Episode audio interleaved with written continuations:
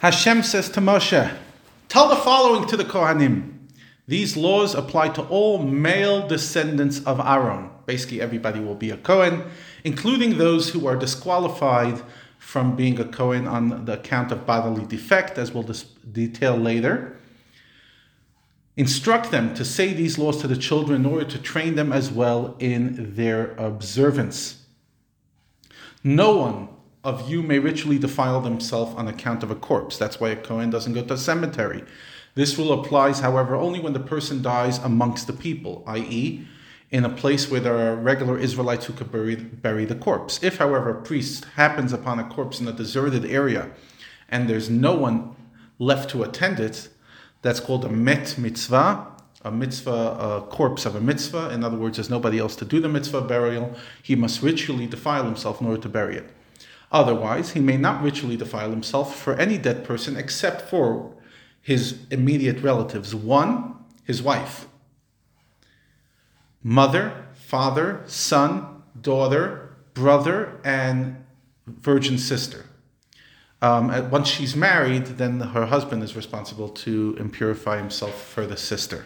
So basically, a Kohen would not purify himself um, for a married sister.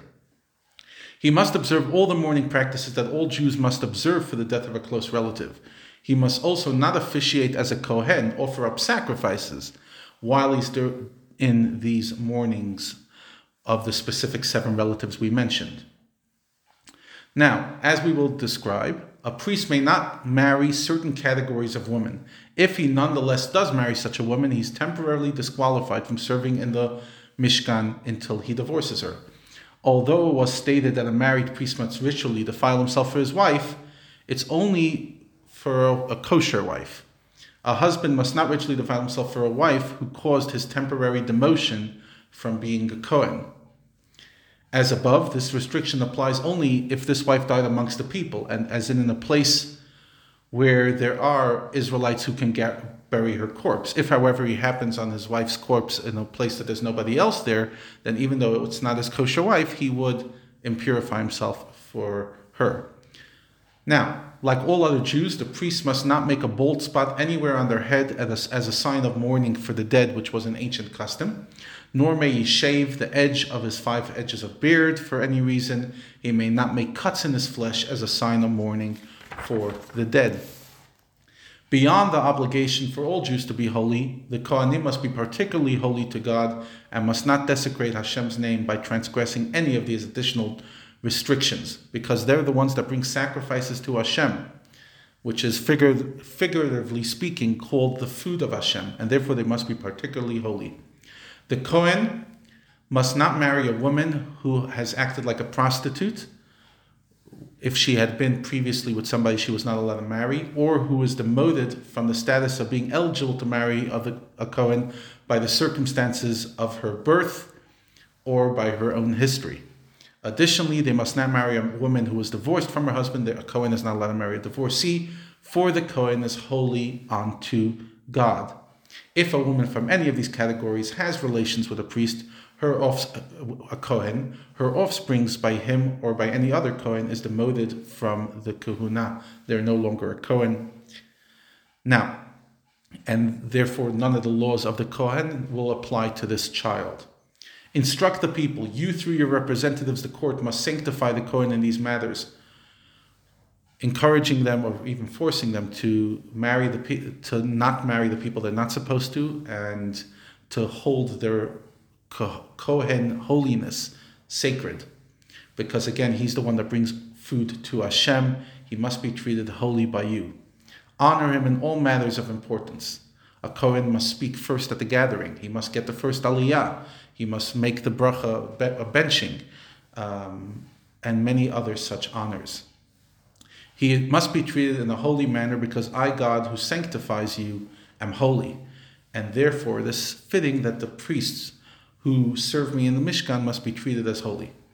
As you have been taught, the unusual punishment for adultery is execution um, by strangulation. If, however, it's a Cohen's daughter becomes desecrated on the um, account of committing adultery, not only has she herself desecrated, she's also desecrated the kehuna, the priesthood of her father, and this denigrates both his character and of, as a Kohen and his attentiveness to her upbringing, and there's a more severe form of execution of burning.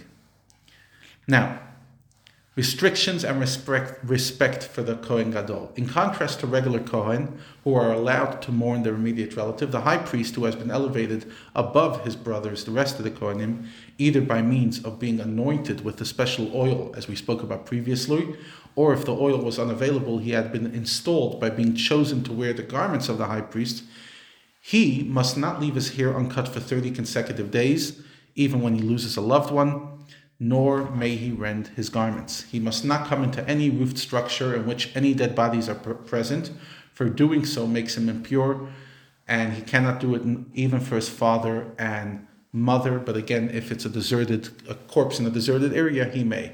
He must not leave the sanctuary to participate in a funeral, and he may even bring up sacrifices while he's in mourning. He does not thereby desecrate the sacrifices of his God as an ordinary Kohen would for the crown of Hashem's anointing oils upon him.